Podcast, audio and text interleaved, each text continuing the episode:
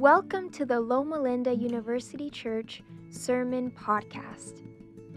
We hope you will be blessed by the message. Thank you so much. Sons and daughters of the living God, happy Sabbath. Today we continue our series titled Remedial. We're going back to school. This is our summer class to make up anything we missed. And, church, I'll be honest, today, this sermon, we really are going to school, okay? Uh, there's quotes, we're talking about the Enlightenment, it's a thing. And we're talking about the scriptures. But to get into it, a story. He was born in South Carolina as a slave. He worked on the plantation for 12 years before he was sent to the docks to make money for his owner. When he got to the docks, though, it was clear he was a genius. He quickly mastered every aspect of seafaring and boat building and navigation. He worked there for years until the Civil War broke out. And he was conscripted to fight on a southern battleship against his own interests. The battleship was known as the Planter, and the war raged on. Until one night, as he was serving on this ship, he convinced the captain and the officers that they needed a night off. He said, Listen, you all need a night off, okay? If you just take the night on shore, spend some time with your families, it'll be good for you. And if you don't mind, we'll invite our families on this boat. He served there with seven other men. And somehow he convinced them, and the captain said, Yeah, okay, sure. What could go wrong? they go with the other men there, he says, Listen, go get your families right now. They go and get their families, and somebody retrieved his family as well. He had a wife that he loved madly and some children. As she stepped on board, he told her of his plan. Honey, tonight we're stealing a battleship. Her response, recorded, brilliant. She says this It's a risk, Yes, it is. but the freedom for myself and you and our little ones. We must be free. So wherever you go, I will go. Wherever you die, I will die. That's romance. That's brave. So they step on board. And there, with the other men, he commands them, they slip this giant battleship off its moorings and they start navigating out of the harbour. There are four checkpoints that they need to pass, but the first four are not a problem. He has memorized the entire Southern Code Book, communicates effortlessly with the ship's communication systems. The fifth one, though, is the problem. The fifth one is Fort Sumter, arrayed with cannons.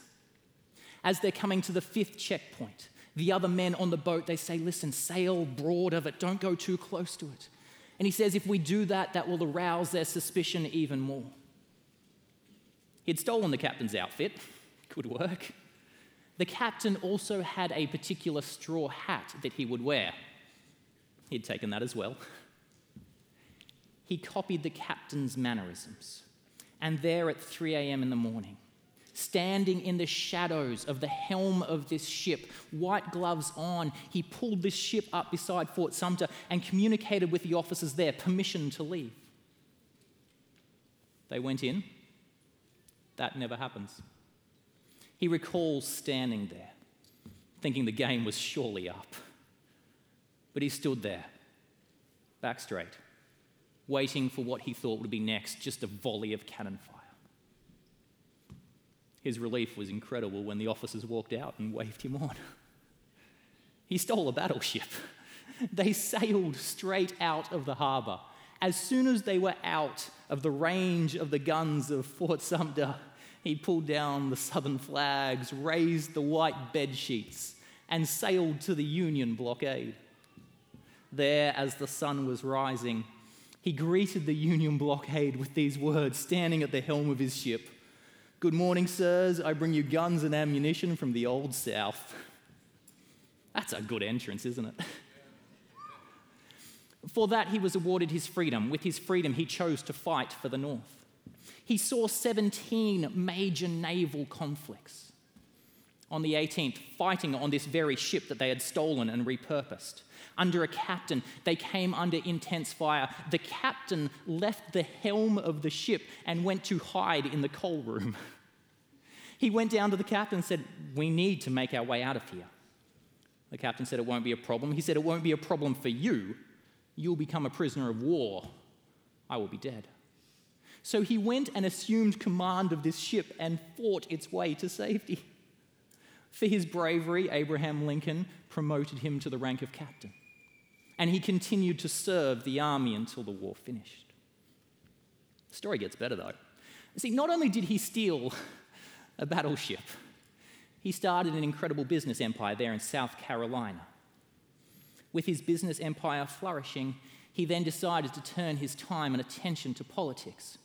He founded the Republican Party in there, South Carolina, founded it, started it, elected to Congress and the House of Representatives five times, wrote the legislation for the first free and public school system in all of the US. But it gets better. His master's house came up for sale. The house that he had grown up in it came up for sale, so he purchased it. And there he lived out his days as a free man in the very house that he had been raised in. I mean, it's satisfying, isn't it? It feels good. It feels like, as we say, quoting Martin Luther King, the arc of the moral universe bends back towards justice. We find that story so satisfying. During that time, though, there was also a war that was raging in the churches. In the churches, there was a debate going on, ink was being spilt, and the question was this Do these scriptures stand for or against slavery? As a Christian, should I or should I not keep slaves? and the debate, it sounds absurd to us these days, doesn't it? Because we all clearly understand how wrong slavery is. We also still see where far too often around this world, right now, people are subject to slavery. But in those days, this debate was raging. Some were saying, Of course, of course, we're allowed to keep slaves. Have you seen the amount of times in that book where it is told how we are to keep slaves? But then others were saying, no, no, no, it's against the spirit of this book. The spirit? That's the best you've got? Give me a thus says the Lord, I can't keep slaves. And oh, well, Jesus kind of did say that. I have come to set the captives free. That's the best you've got. It's against the spirit of it. Would Jesus keep slaves? And so the debate raged on with consequence as well. See, here's the thing, church. Let me tell you, as a pastor, one of the most important things that you can consider in your spiritual life is this How do I read the scriptures?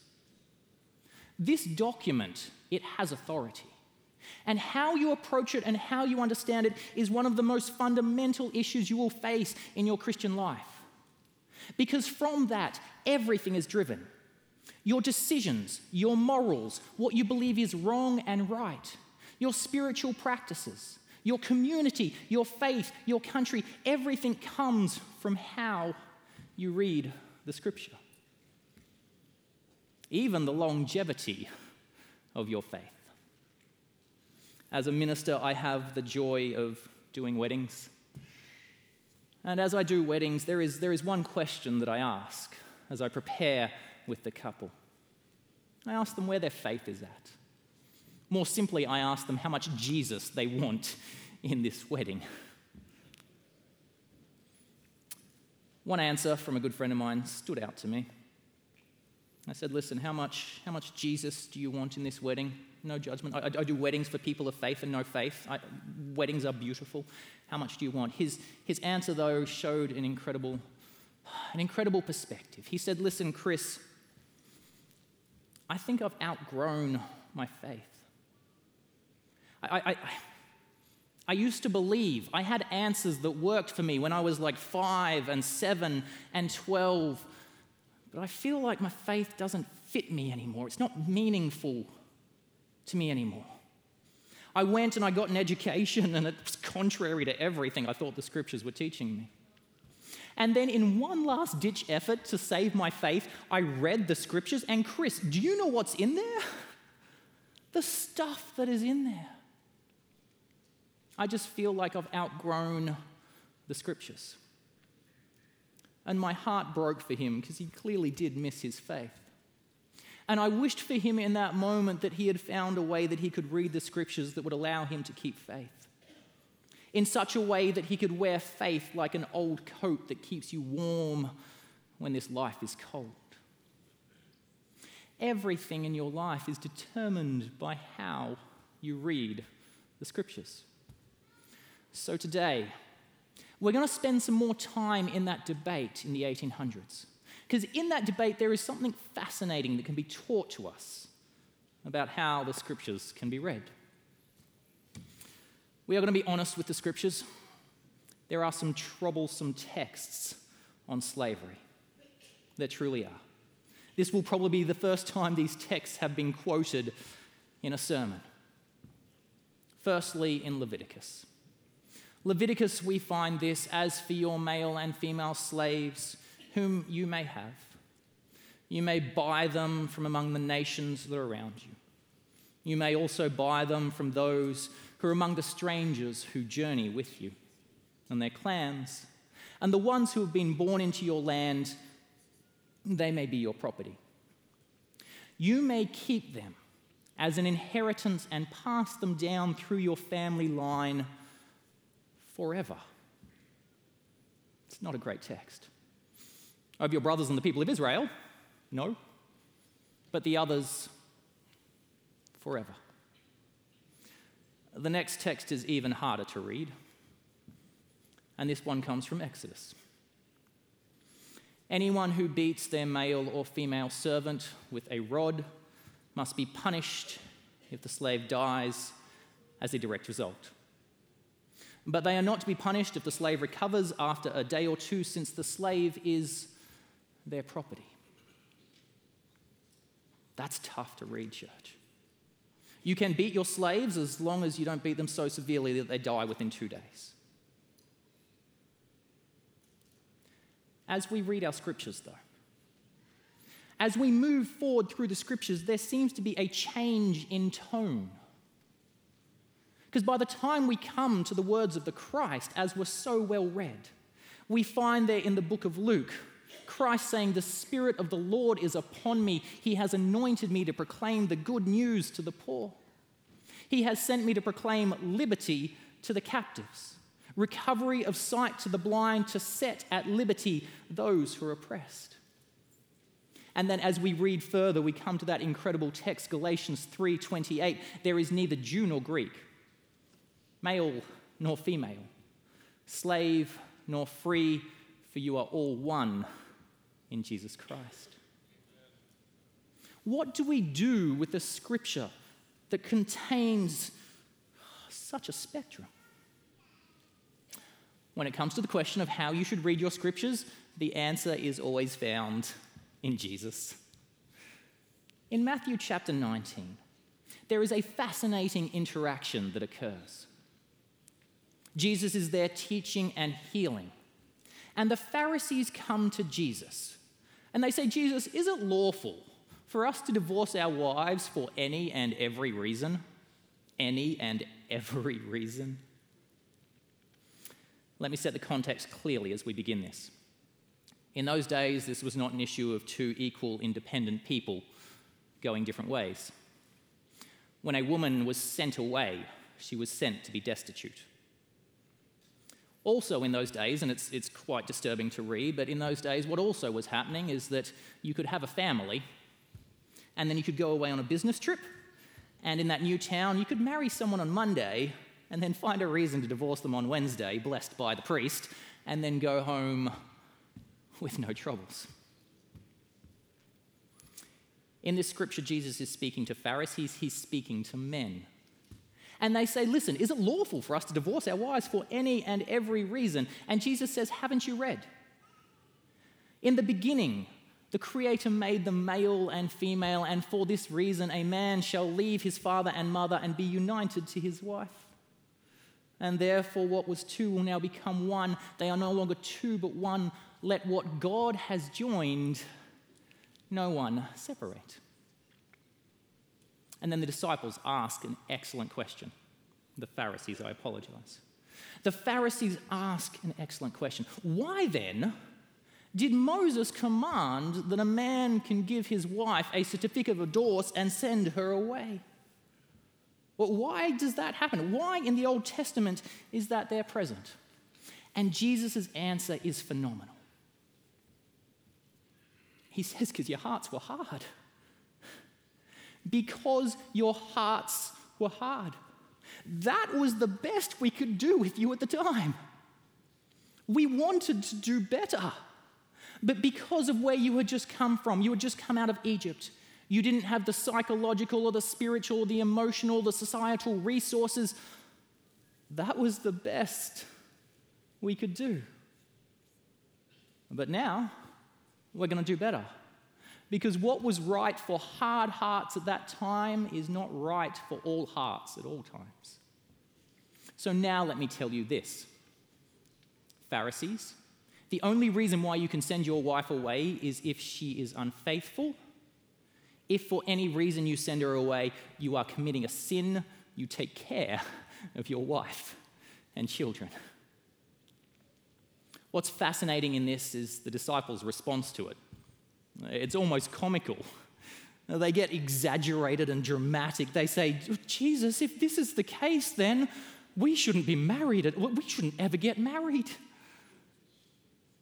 What they're saying is, Jesus, if that's the standard, that standard's too high. I don't think I can keep that. Jesus, can we negotiate on the standard? And what Jesus does, it's, it's, it's brilliant. He trolls them. He just leans into it and he says, Well, actually, not being married is an option. If that's what you want, we can do that. There are some people who are born as eunuchs, there are some people who are made that way, and there are some who choose that for the sake of the kingdom. Absolutely an option. Which one do you want? Jesus sets up a reading of the scripture, which I think is fascinating. And I think it's best explained by a metaphor of a football game. And I need to thank Randy Roberts. He gave me this metaphor, and it's a very good one. And when I speak of football, I mean rugby. oh, church, I apologize. As you look at that screen, you could conclude that Americans aren't that tough. You could also conclude that Australians aren't that smart as well. I mean, But what Jesus does is he sets up this reading of the scriptures that seems to follow the plays of a football field. To the next slide there. We were created. The end goal is love for God with all of your heart and soul and mind, and your neighbor as yourself. But then we fell. We fell all the way back to the five yard line. And when you read the beginnings of Scripture, it's brutal, it's barbaric. And then prophet after prophet comes and tries to move the ball down the field. Moves the ball down the field exactly like what doesn't happen when the Dallas Cowboys play while the boss is away. there is a progression through Scripture, moving us down to a place where we are coming closer to soft hearts and love for one another. So, keeping that in mind, returning to the debate that was at hand. I have a really simple question for you, church. I want to ask you who read the scriptures better. The first person I give to you is Bishop Elliot from Alabama. I don't want to read this quote, but we need to be honest with history. This is him preaching, entering into the debate. For nearly 100 years, the English and American churches have been striving to civilize and Christianize Western Africa.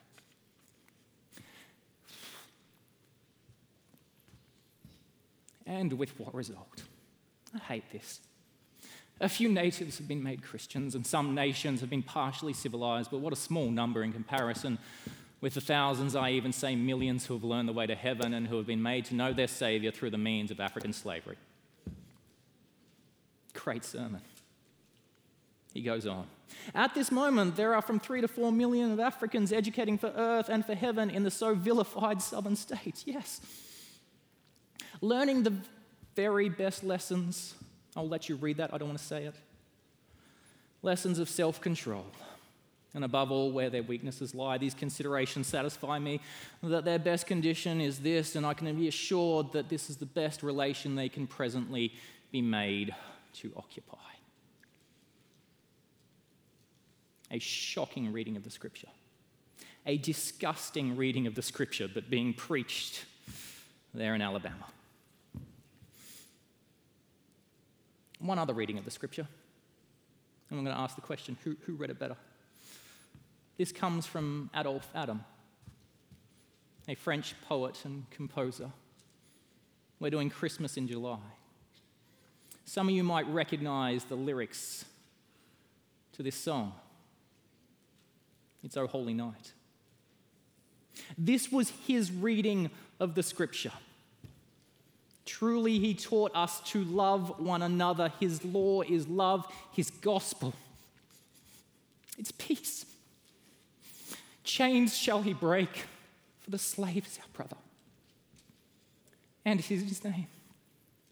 All oppression shall cease. Church, how much oppression? All. What is the opposite of oppression? Freedom. Sweet hymns of joyful, grateful choruses we raise. Let all within us praise his holy name. Fall on your knees. Christ is the Lord.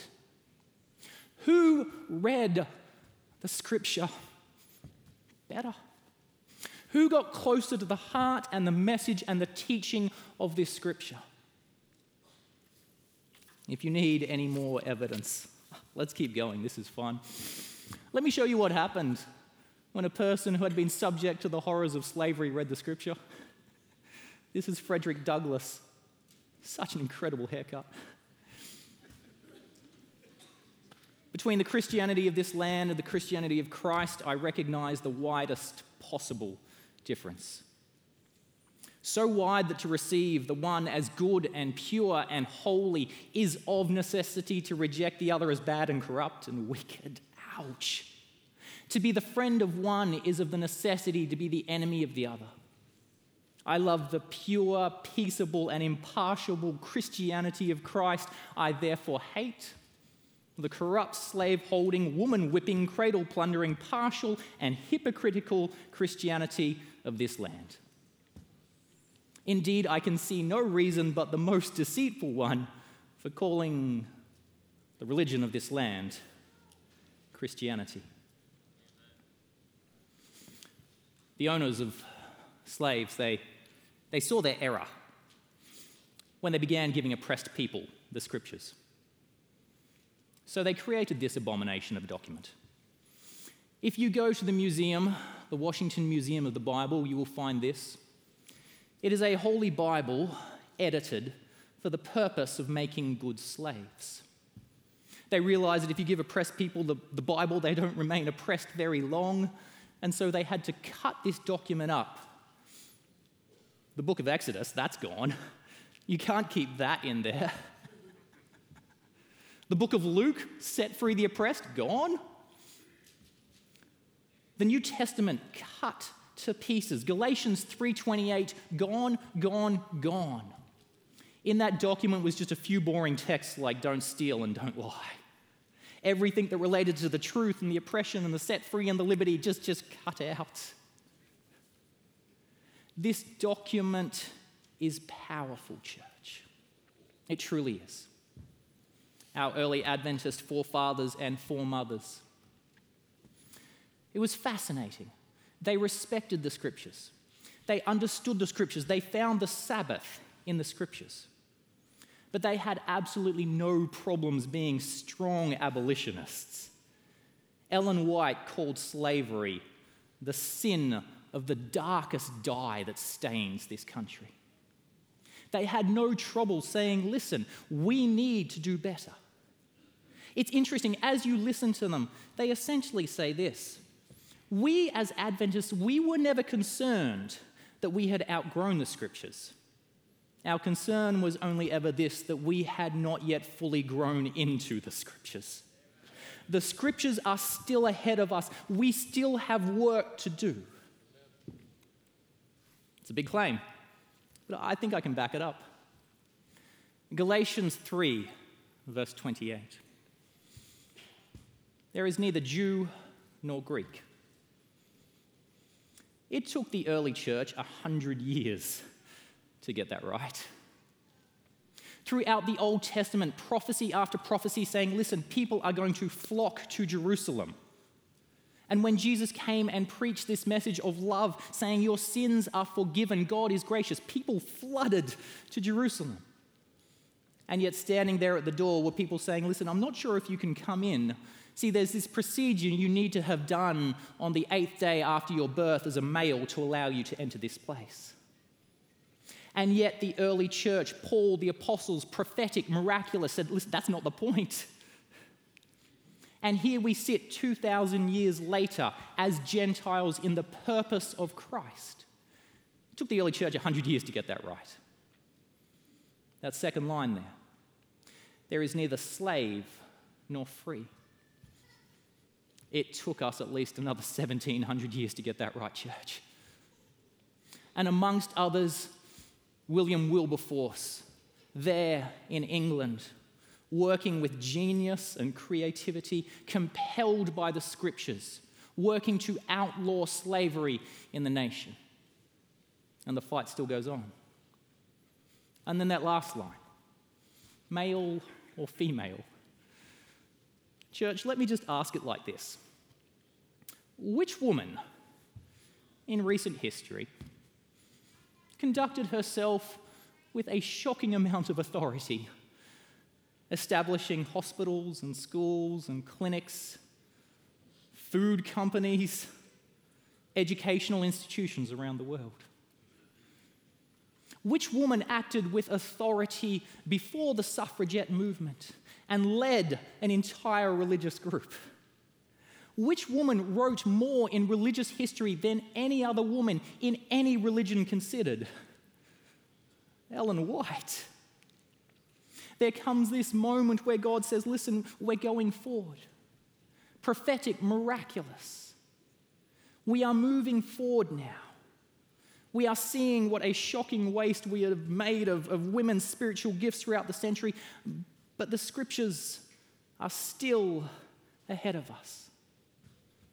Church, the teaching today is simple. We are not ahead of the scriptures, the scriptures are still ahead of us. To finish, two quick illustrations. First of all, I'm a dual citizen. I love my place here in this country, and I also still love my country, Australia, as well. It creates weird internal conflicts where I celebrate the 4th of July and still recognize the coronation, and so like, I'm working on that. It's bizarre, but I love both. Here, though, in America, I do take my time to make sure my kids are connected to their Australian heritage. So every evening we sit down and we make sure they watch an episode of Bluey. I hope you are watching Bluey. It is a brilliant show for those of you with kids. But also, I spend time on Australian YouTube channels. And one of them, it's very simple. The entire premise is this it's called the uh, Tassie Prospecting Boys. It's not a complicated show. what happens? There are these boys and they go prospecting for gold in Tasmania. It's, it's very simple. What they do is every episode they go to a location and they say, Listen, the mining companies came through here and they say they got all the gold, but let's go check. And then they go check and there's more gold there. And it happens every week and it's fantastic. But I love that as a metaphor. There is still gold yet in these scriptures. These scriptures are still guiding us forward. This is a powerful document.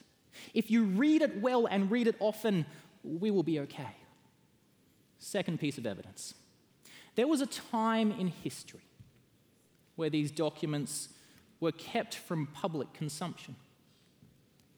A small minority of people said, Listen, don't read them. You won't understand them. You need to be a professional to understand this. It shouldn't even be in your own language. Colloquially, we refer to those periods as the Dark Ages. After the Dark Ages came what we know as the Enlightenment. Can you tell me what the event was that transitioned us from the Dark Ages to the Enlightenment?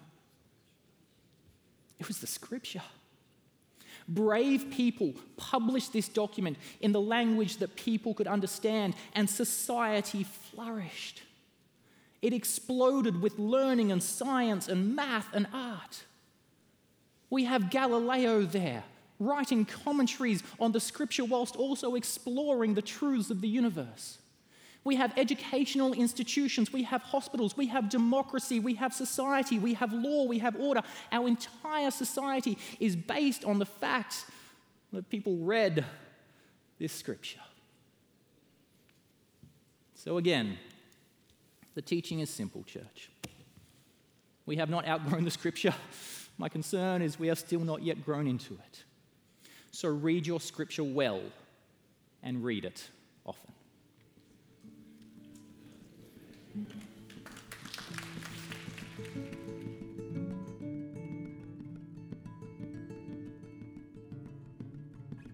Find more podcasts, videos, church events, and how you can support the Loma Linda University Church at lluc.org.